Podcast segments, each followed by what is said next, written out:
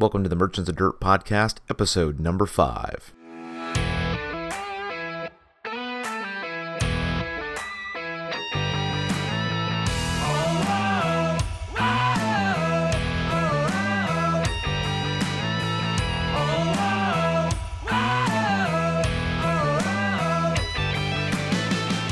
Thank you for joining me for the Merchants of Dirt podcast. This is your insider's guide to practical recreational engineering, where I teach you the art and science of building, promoting, and directing off road races.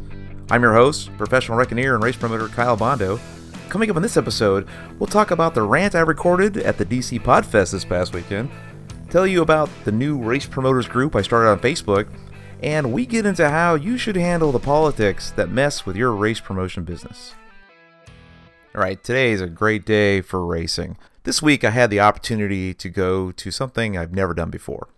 I mean, this being episode number five of the Merchants of Dirt podcast, I really haven't met a whole lot of podcasters, especially podcasters here in the local in the local area. So the DC Podfest was a small, intimate gathering of maybe hundred or so folks over the weekend that were all pretty much local podcasters. There was a few people from out of town, but most people were, were here in the local DC and Northern Virginia, Maryland area. It was a great opportunity to come out of the you know come out of the bomb shelter, out of the basement, and talk to people about the technology of podcasting, different tips and tricks on how to be a podcaster, ways to to talk or ways to add humor, ways to oh, and certainly something that uh, I've never done before because this is currently a, a, solo show is interview guests and how to interview guests and how to get connections between phones and Skype and how to get the audio channels all hooked together. So tons and tons of detail. It was way more bang for the buck, especially if you're if you're into podcasting. It was fantastic. And I met some great people, made some great contacts. The networking there was fantastic. But one thing that I got to do there that kind of put me a little bit in the in the hot seat was the ability to record a live podcast. Now I do I do prep. You know, I write the blog for Reckoneer.com. I usually organize my thoughts. Takes me a couple days to write a blog post, format it, make it grammar, and even then, I still miss a misspelling and stuff like that. It's, blog writing blogs is tough, but for podcasting, I do the same thing I do for writing a blog post and then try to work that into a script. So at least I know what the heck I'm going to talk about. Right now I'm like I'm like off script. You know, I'm coming I'm trying something new. I'm trying this this kind of off the top of my head type podcasting. So this is a an interesting new scary way to talk to you. But what I got to do is I got to do a live show. And so in a live show I decided to to sit down with uh, guys there who were who had all their equipment all set up. And a special shout out to uh, Justin Emery who was running the booth there, part of uh, New Media Recording Studios. I, I, believe they're based out of Philadelphia, Pennsylvania. I think their address is uh.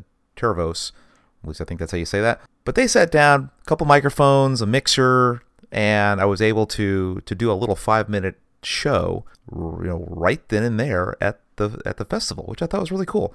So right now I'm gonna I'm gonna share with you my my little show, my my mini show that I did at the DC Podfest, in which I I talked about something that I think is you know in in in racing itself is race directors and race promoters running in their own race. And I know everyone has seen them happen.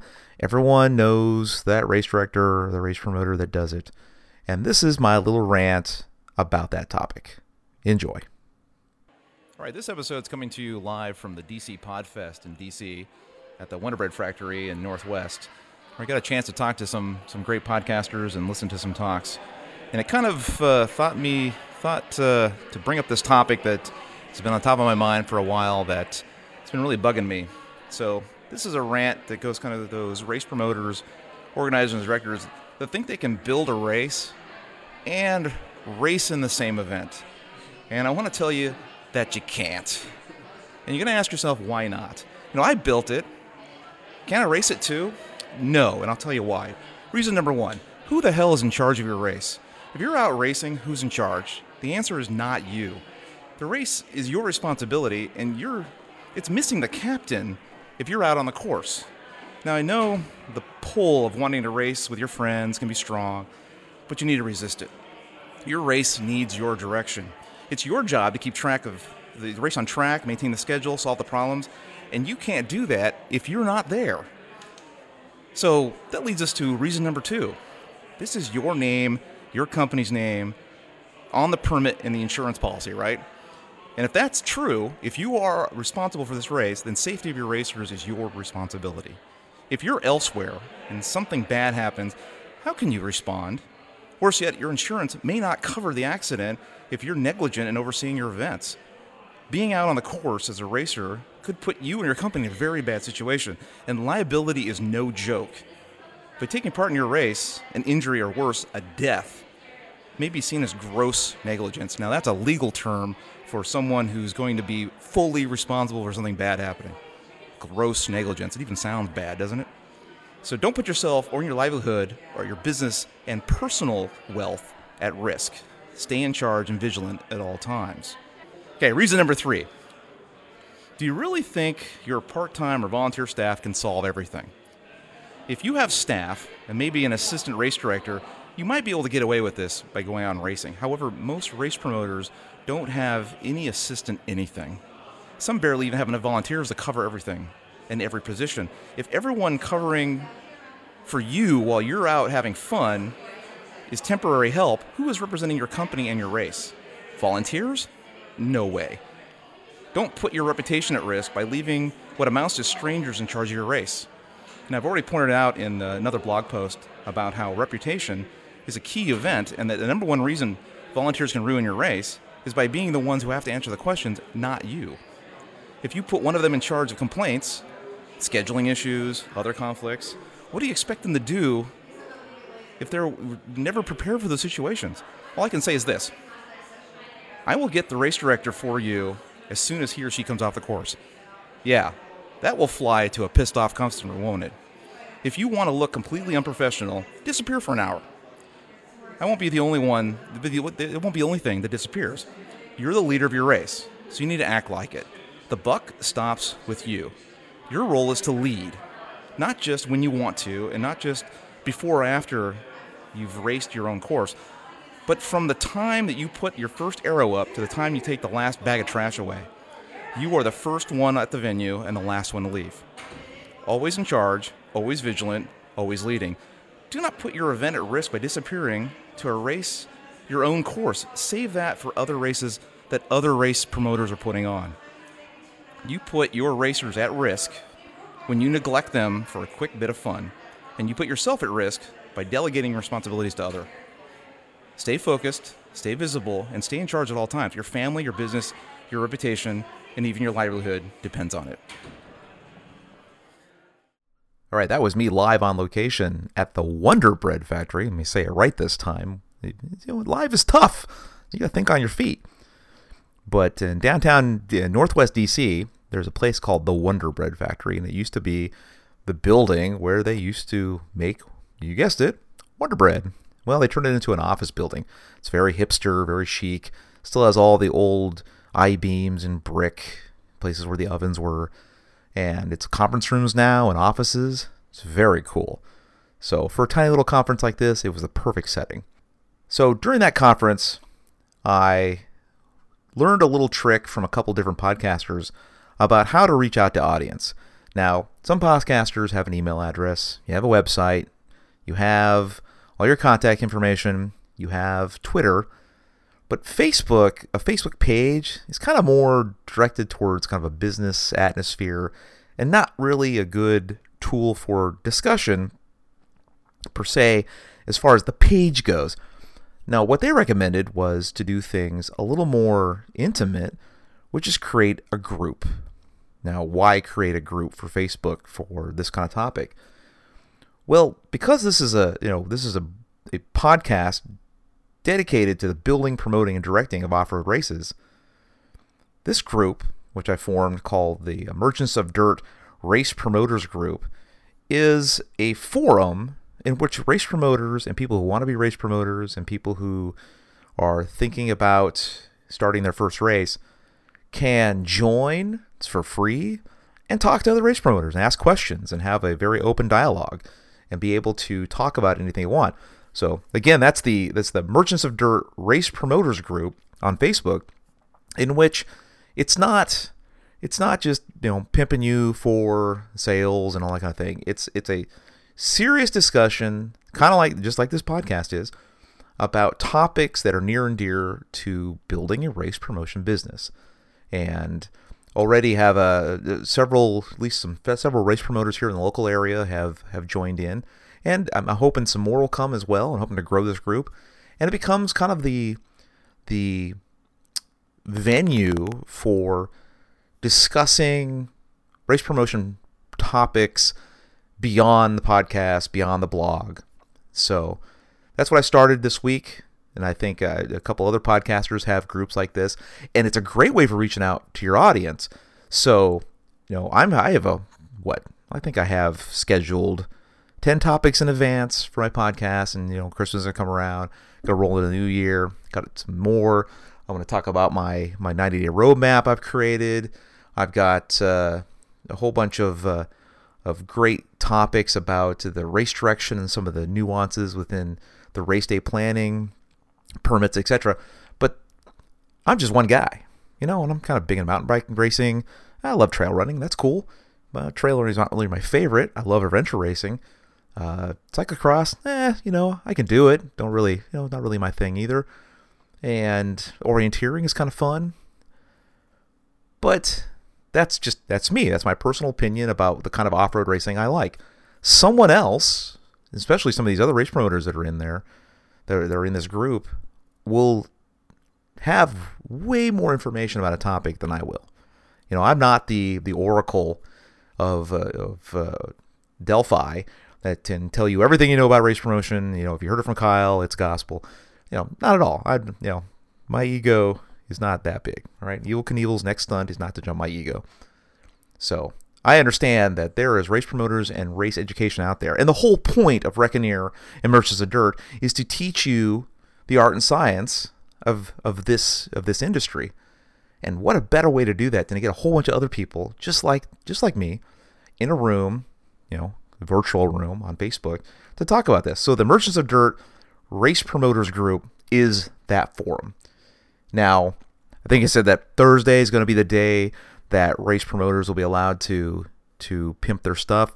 And if they've got a blog out there and it's a you know blog for educational purposes, not to, to be this all salesy stuff, then that's you know that's a perfect opportunity to to throw that stuff in there.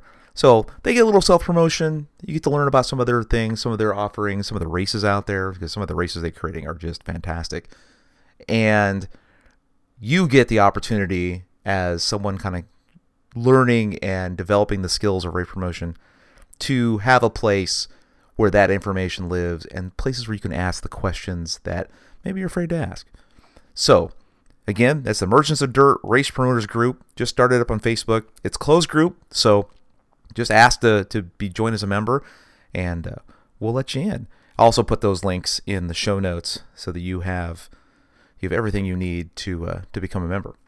So, and I'll be talking about this over the next couple of weeks too, especially especially at the end of the broadcast. So, that's our that's our second topic for today. Now on to the main event. And because it is let's see, this is recording on the Monday before the national election to elect president of the United States in the United States. That's kind of a big deal. I mean, it's the first Tuesday of November every 4 years and place is bananas. Everyone is talking politics right and left. I have trouble even reading Facebook. Can't watch TV. Political ads everywhere. There are signs everywhere. It's just nuts.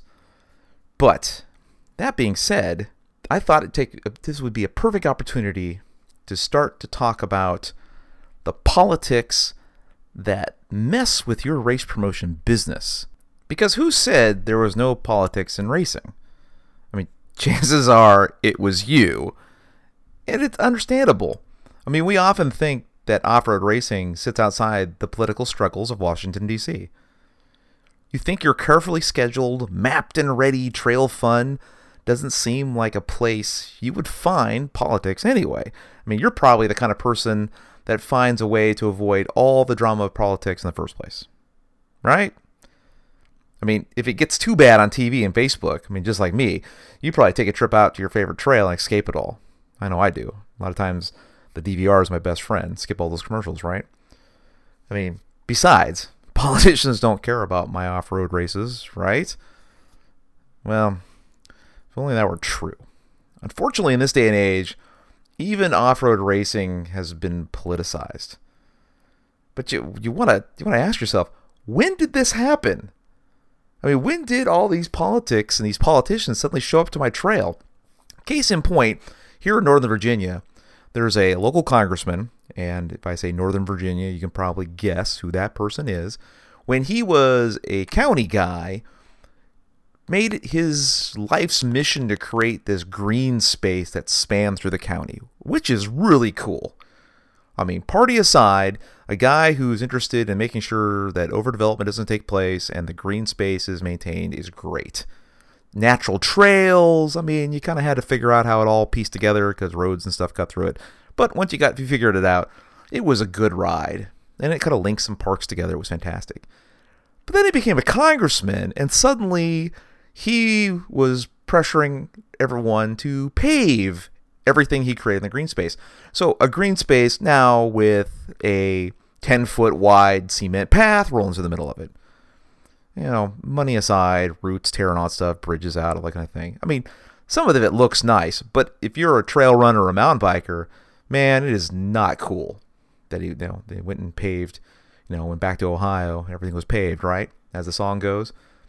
So, I mean, that's a that's a just a personal example anecdotal at best, of politics kind of rearing its ugly head, you know, just in your own backyard.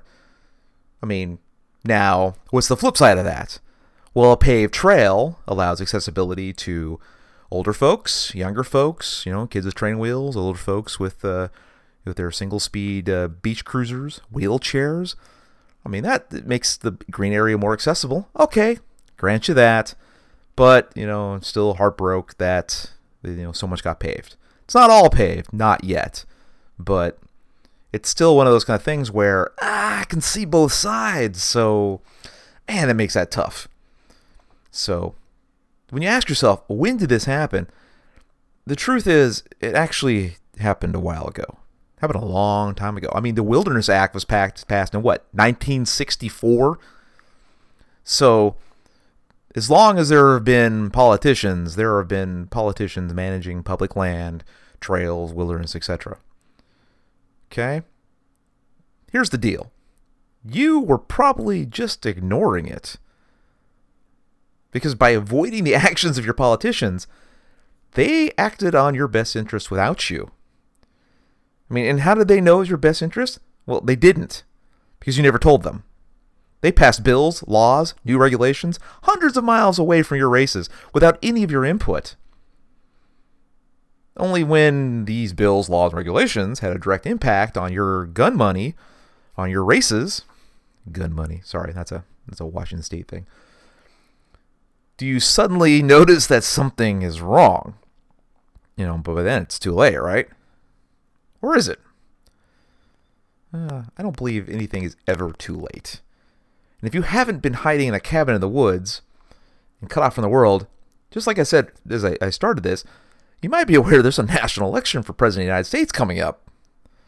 In, in fact, it starts tomorrow morning. Actually, it's early voting has been taking place for a week, so it actually started a couple weeks ago. But you know, the Super Bowl happens tomorrow. It's the big day. Wall to wall TV coverage, radio coverage. It's going to be inescapable. And hopefully, unlike other elections, it will be decided tonight. Because, God forbid, it drags on for weeks with courts and, you know, hanging chads and stuff. Let's hope that doesn't happen, right? So, many of your friends and family and even your social media outlets are to are talking endlessly about who should win, who should lose, who should be offended, who should go to jail.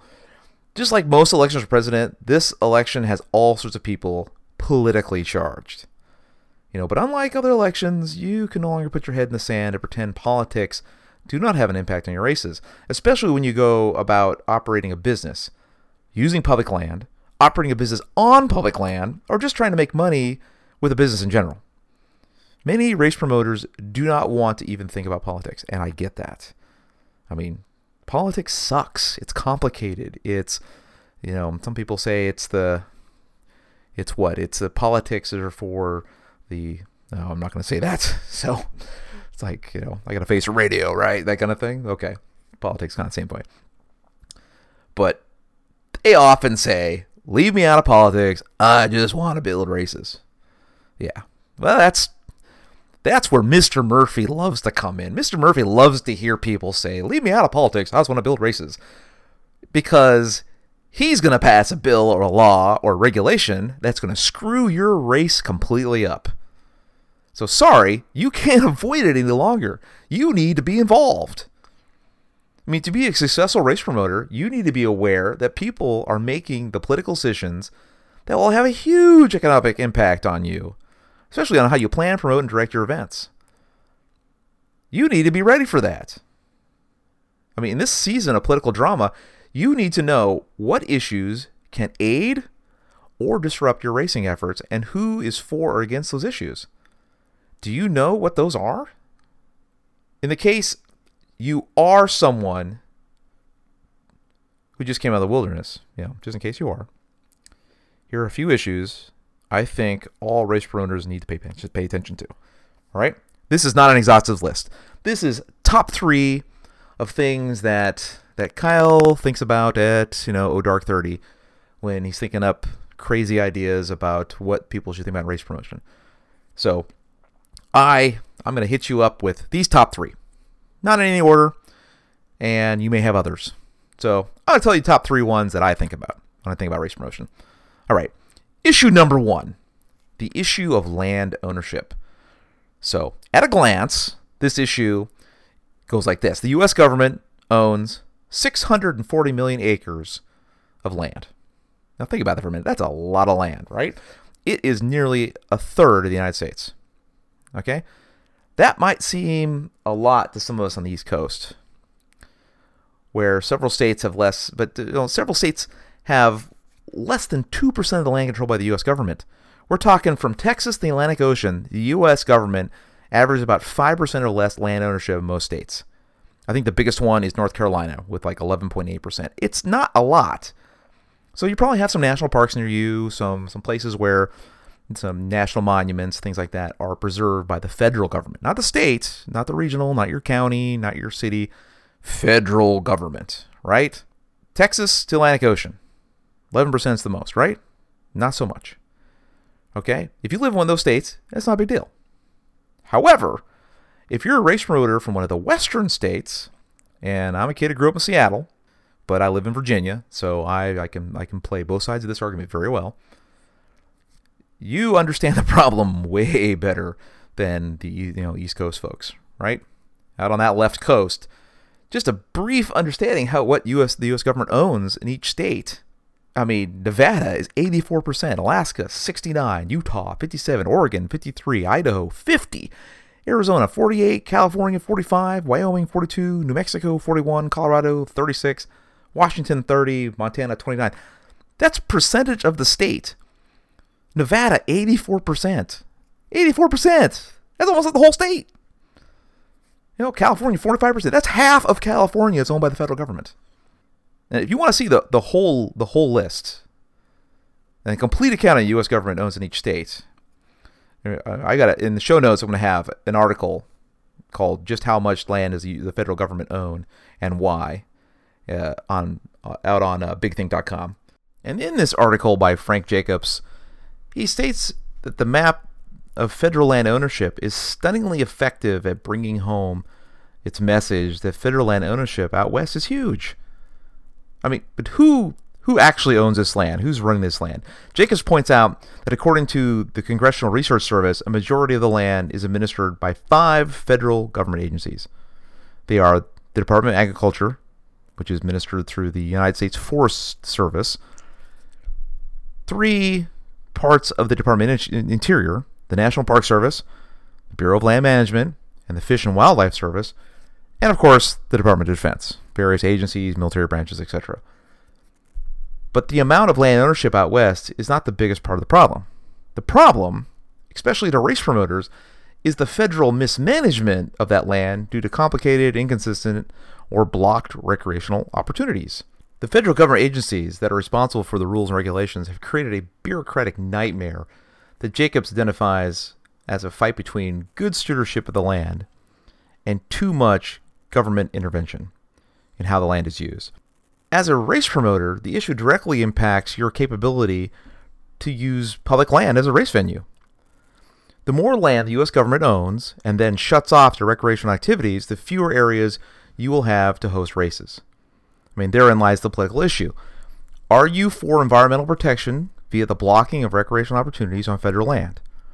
Or are you for the public use of federal land with conservation guiding your management through a permit process? Furthermore, should the federal government even be in the business of owning that much land in the first place? Or should that land be given back to the states so that they can be the stewards and responsible for the land inside their own borders? Not an easy subject to consider. One side wants environmental protection, the other wants conservation by permitted use. So this is this is definitely one of those topics that not something you can just go, "Oh yeah, well that's the right side and that's the wrong side." There's multiple sides. And as an American, which side do you agree with the most? As a race promoter, which side do you think agrees with your principles the most? Can there be a balance between environmental protection and conservation? Right, the next issue is the issue of land access. So, what is this issue at a glance? This issue focuses on how you access public land that has already been set aside for public use. If you're a mountain biker, this one is very important to you, especially after recent reports of lawmakers banning mountain bikes in wilderness areas that once allowed them.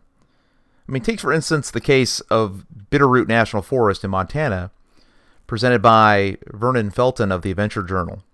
In Felton's article, he cites that the U.S. Forest Service changed the rules in 2015 and made mountain bikers no longer welcome on 178 miles of single track.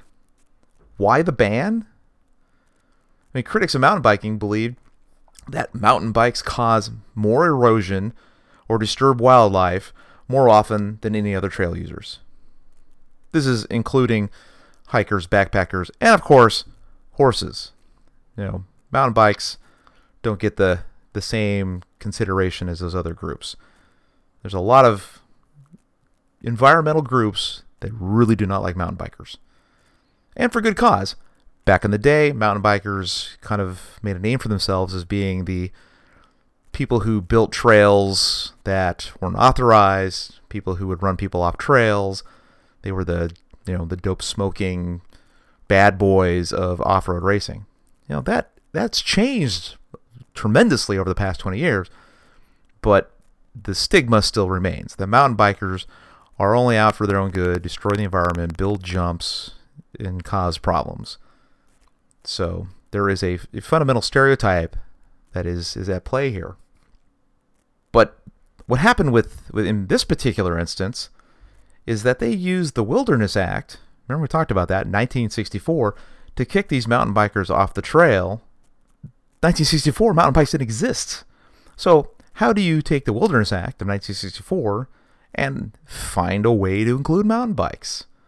Well, in Felton's article, he points out that there was a number of environmental protection groups that convinced the U.S. Forest Service to change their regulations in 1984 to explicitly prohibit mountain bikes from wilderness areas. I mean, they created new regulations. They created new regulations, not Congress. U.S. Forest Service created new regulations that expanded the wording to the prohibition from motorized to mechanized transport. If you're a motorized transport, you gotta have a motor, right?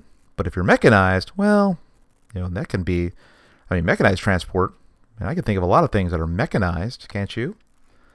You know, mountain bikes unfortunately falls into that into that category. So this change then, of course, not to be outdone, prompted the Bureau of Land Management, the National Park Service, and the Fish and Wildlife Service to also change their definitions regarding mountain bikes. So Felton says that the change resulted in the banning of mountain bikes from 762 wilderness areas in 44 states. Think about that for a second. With no congressional approval, a handful of U.S. government organizations kicked mountain bikers off nearly 110 million acres, or, if you read Felton's article, roughly 5% of the American's landscape. Did you even know that happened? Or did you even know this is still happening? In the there's another side of this issue too. I mean, advocates like Mark Eller, who's the communications director for the International Mountain Biking Association, or IMBA, and I'll have a link to that in the show notes at uh, have defended mountain bike use on public lands. IMBA continually argues that, quote from, from Mr. Eller, vast majority of independent peer-reviewed studies indicate that mountain bikers are no more impacting on natural resources than other recreational trail uses, users, end quote. So science has helped back up mountain bikers that horseback riders and hikers and trail users all have the same number of impact for natural resources. Hmm, doesn't seem to be swaying a lot of people though. So IMBA takes it takes it to another level. And they have lobbied heavily to get mountain bikes removed from their the federal portrayal as the motorized vehicle or that mechanized thing. So some mountain biking advocates have gone as far as to create campaigns to illustrate how mountain bikes are not motorbikes. So, where do you stand on this issue? Do you think we should allow everyone to use public land? Only allow some to use public land? Or allow no one to use public land? Do you believe the argument provided by organizations like the Sierra Club and the Wilderness Society that explicitly prohibit mountain bikes in wilderness areas is a good thing? Or do you believe organizations like IMBA, mountain biking's largest advocacy group, when they state that they want to work with policymakers and competing trail users to preserve access to existing multi multi-use trails, particularly by redrawing the proposed wilderness boundaries or alternative preservation classifications to allow bike access. Is that more your ball wax when it comes to be a race promoter? Race promoters who host mountain bike races tend to fall into the work with policymakers on competing trail u- with and competing trail users camp. However, there's yet another issue hiding in this controversy. See, there's there's always a multiple there's these multiple faceted arguments. And this comes from the dark side of the environmental movement. The people who are invested in removing mountain bikes from public lands that are willing to injure even kill riders with booby traps. Yeah, that's right, booby traps. And we're talking from wooden boards full of nails that was found in Eagle, Colorado. I'll have a link to that in the show notes. And punji stake traps, like straight out of the Vietnam War, discovered in the United Kingdom. I mean, extremists are going through great lengths to prevent even limited access by mountain bikers, but unfortunately, these traps don't discriminate. They injure hikers, backpackers, trail runners. Could you imagine a horse falling into a punji trap? Dear God. I mean, right along, it's like just like mountain bikers. I mean, mountain bikers already. This doesn't help the environmental cause. So it's just yet another issue with multiple sides. So some of these sides have real consequences to them. But so far, when it comes to finding the balance, the IMBA's Public Land Initiative is one of the few efforts that tries to promote bicycle friendly approaches towards public land protection. The other side wants mountain bikes to be banned from even more wilderness areas. So, where do you see yourself on this issue? I mean, can there be a balance between environmental protection and mountain bike use? Or is it banning mountain bikes today and then maybe it's trail runners tomorrow? Okay, so all this political talk is, is, is pretty heavy. So I save the third issue is to be a little more lighthearted. And this is the issue of diets and foods. So, how does the issue of diets, foods have to do with politics? I will show you because Kyle is here to help. The issue is science, nutrition, and dietary philosophies all offer different choices when it comes to what racers eat and what racers want to eat. I mean, so how is that political? Well, time for the this political to be easier to digest pun intended, right? Once upon a time, it's you know it's, Kyle's story time. Here we go. Once upon a time, pizza was a great post-race food. Boy, have times changed. Take for example an article I found on theclymb.com. This is a blog post titled 12 items I want to see on my next marathon aid station table. Now, the marathon's are not exactly off-road racing, but you can have an off-road marathon, so hey, okay, I think it applies. There you go. There's my justification. If you look at this list, and this list is on in my show notes at merchantsofdirt.com, you'll notice you don't see pepperoni pizza on this list. In fact, you don't see any meat at all. I mean, where's the beef jerky? Where's the pizza? Where's the beef? Meat, among other interesting foods, is no longer considered an acceptable race food in certain circles. Welcome to the politics or the political world of food. Yeah, I didn't get the memo either. Who knew that food could be so contentious? On one side, you have the herbivores, those who do not eat meat or fish, define terms that are defined by terms like vegans or vegetarians. On the other, you have the omnivores, those that eat anything, including meat and fish, that are defined by terms like carnitarian or meat eaters. So, which side do you see yourself on? More importantly, which side is most represented by your customers? Don't know? Okay. Try this experiment on for size. Put out 20 pepperoni pizzas at your next race. Yep, those racers that came up to you and let you know what they thought about pizza as a post race food will identify themselves very quickly. But is the alternative to offer only fruits, grains, nuts, and vegetables? It could be. But then there are the complaints you might get from the pro pizza crowd. Seeing all this rabbit food. What's a race promoter to do? Your choices are simple on this one. Walk the thin line by providing options to both. Take a position, one side or the other, and stick to it. Or three, don't offer post race food at all. Walking the line can work in pleasing most customers. But like they say, you're only going to please 50% of the people 50% of the time. Plus, it will require you to spend more on post race food to satisfy everyone. Taking a position can work too. Lets everyone know where you stand on this issue. But it may also cost you many of your customers who have the opposite position. Of course, you could just stay out of the post race food business altogether. But that might not make too many people happy, especially if you've been known for providing post race food. When it comes to the politics of food, you have to decide what is your position. You could try what Venturatics Racing has done as a local venture racing company here in Virginia. They put out spaghetti. How is your position on spaghetti? Because this was spaghetti was both with meatballs and without meatballs. Plus, both meat eaters and vegetarians alike do like and enjoy spaghetti. It's like the United Nations of food. Complementing this post race spaghetti, they added garlic bread, salad, and other side dishes to round out the assortment. So we got your rabbit foods, your meat foods, your pasta food. Expensive? Maybe. Good? Absolutely a balanced position on the wacky politics of food, well, you decide. I mean, there's a certain worldviews that you will either have to support or not support. Food is just a perfect example of illustrating some of the absurdity that takes place. I mean, some people take food very, very seriously, other people don't really care. And in politics, a lot of that is what you're going to find. People don't really care about certain things. But there is that one or two topics they really care about.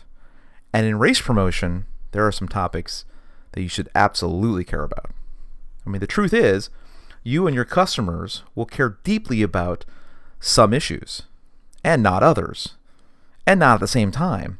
I mean, it's your job to know what those issues are. By taking any position on any given subject, there will be consequences associated with it. I mean, regardless of the issue, always remember to stay cool, polite, and honest about where you stand. And this can be tough, especially on an issue that you're very passionate about. But you can navigate politics towards your best interest so long as you understand how these issues can and will affect your business. However, to help you survive the political world of race of the race promoter, there are a few important skills that I want to I want to tell you about to help keep things from going off the deep end. First, determine where you stand on an issue most important to you, and then find out where the power bases are. Who are the movers and shakers that are on your side, and who are the people with hidden clout that wants your side to fail? You need to sort your political enemies from your political allies and understand who stands to win or lose the most on any given issue. Second, you need to become adept at discovering the information that lives in the worlds of facts, not hidden within the world of spin, rumor, and innuendo. And this might be tough because this doesn't require you to do your own research and to trust sources that you know will give you the straight scoop. You're going to have to go digging for this stuff. All right? Because you need to know that everyone has an agenda.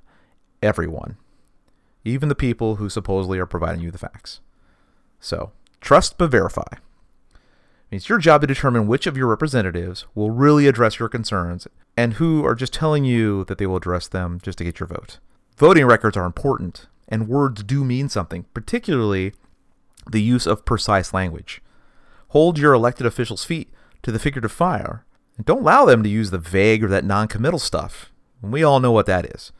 That's the answering a question with a question or not answering the question, talking about something else. Everyone hates that. That's why no one likes politics or politicians. I mean, there is always a reason they do not want to take a position on a subject. Find out what that reason is before you act. Finally, you need to predict the political pitfall that could hurt your business and determine what you can do to head off an unfortunate event. Have a contingency plan in place in case a political fight does not go your way. Additionally, be ready to act if a political decision does go your way. And don't let that opportunity go to waste.